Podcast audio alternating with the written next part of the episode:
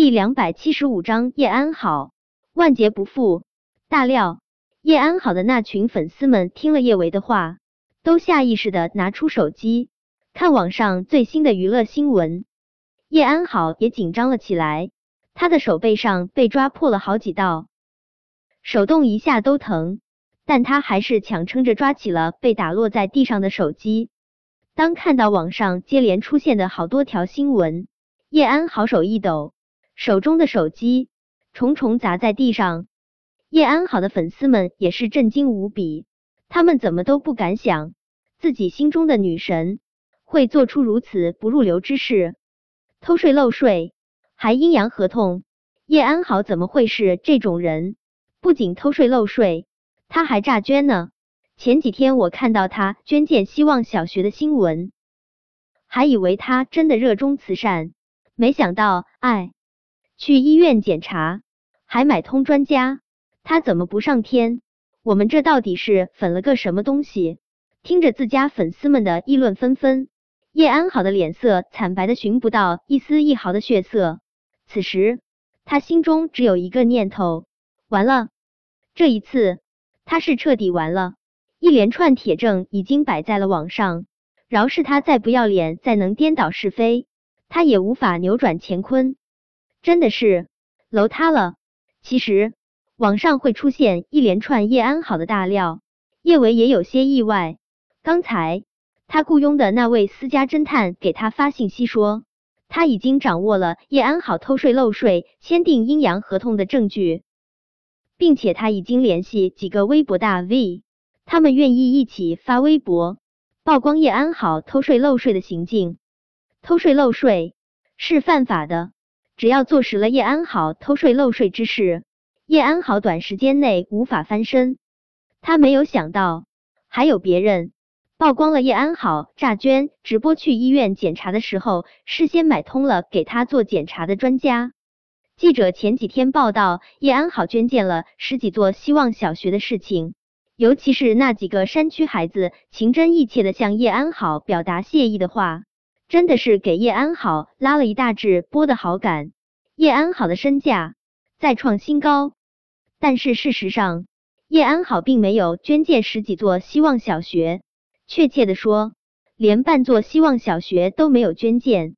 那几个记者是收了叶安好的好处，严重违背职业道德，发的假新闻。那几个山区的孩子最初也的确是把叶安好当成了好人，因为叶安好承诺给他们小学捐赠五十万。可惜都这么多天过去了，他们学校一分钱都没有收到。他们学校的校长联系叶安好的助理，直接被挂断了电话。显然，叶安好说给山区捐款，只是为了在大众面前拉一下好感。他宁愿把钱花在那些歪曲事实的记者身上，也不愿意帮助山区那些食不果腹的孩子。叶小宝黑了那几个帮忙报道叶安好捐建希望小学记者的电脑，找到了叶安好诈捐的确凿的证据。他已经把所有的证据都发在了网上，叶安好彻底无法洗白。给叶安好在医院做检查的那三位专家，也都被爆出了不同程度的丑闻。第一位专家毕业论文超窒息，他能一路扶摇直上，更是因为盗取了同事的研究成果。以他的资质能力，作为普通医师都不配，专家天方夜谭。第二位专家出身贫寒，发妻辛苦工作，供他读研读博，但他功成名就后，毫不犹豫抛弃妻女，转身娶了博导的女儿。第三位专家更是在手术中因为个人原因出了严重的医疗事故，导致病人死亡。因为他是院长的女婿，他犯的错让没有背景的医生顶包。这三位在人品上本就有严重污点的专家，一起证明叶安好从来没有怀孕流产过，这可信度可想而知。当然，这三位专家的老底是陆廷琛出手让人曝光的。如果单单只是说这三位专家人品不可信，还不足以证明叶安好作假。最重要的是，陆廷琛还让人把叶安好助理给三位专家银行汇款的截图发在了网上。心里没鬼，干嘛给三位专家偷偷汇款几十万啊？叶安好铁定是怀孕流产过的。新晋孕妇苏茶茶也没有闲着，叶安好不是喜欢装好姐姐，还将不孝的罪名扣在叶维头上吗？那好，他就扒一扒叶安好那一家子对叶维做过的极品事件。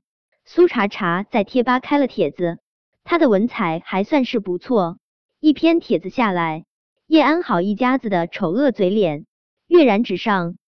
从叶安好抢叶维的男朋友，到叶安好怀上秦子明的孩子流产，到叶安好一次次妄图置叶维于死地，再到叶崇山逼着叶维嫁给吴磊，一件一件看得众网友胆战心惊。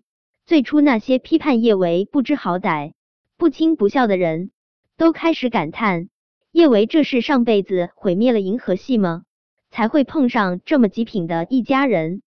刚刚离开警察局的杨雪也在网上发了一个帖子，她首先承认她在叶安好的撺掇下也对叶维做了很多坏事，一次次陷害叶维，放毒蛇咬叶维，最后他还鬼迷心窍的受叶安好唆使，绑架了叶维的一双儿女，差点而造成无法挽回的后果。杨雪说，他一直以为他为叶安好做了那么多事，叶安好是真心把他当成是朋友的，没想到叶安好最后根本就不管他的死活，他在叶安好的心中不过是个蠢货罢了。全网皆惊，这该是多恶毒的心思，才会连自己的亲外甥和亲外甥女都不放过。叶安好的助理们也看到了网上的新闻，现在叶安好的工作室已经乱成了一锅粥，就连医院的 Linda 也忍不住给叶安好打电话。听着手机疯狂响着的铃声，叶安好几乎要崩溃发狂。前一瞬他还光万丈，现在他就已经是一身锈，多讽刺，他宁愿今晚的一切只是一场噩梦。刚才抓住叶维的那位男粉丝上前，他失望而又沉痛地看着叶安好，安安，网上的爆料都是真的吗？不是，叶安好失声尖叫，不是真的，那都不是真的，是叶维，是叶维在害我，你们不能着了他的道，叶维他是想要害死我啊！叶安好越说越是激动，忽的他猛地转过脸，恶狠狠地盯着叶维，叶维，你为什么要这么害我？我要杀了你！说着，叶安好发疯似的就往叶维身上扑去。本章播讲完毕。想提前阅读电子书内容的听友，请关注微信公众号万月斋，并在公众号回复数字零零一即可。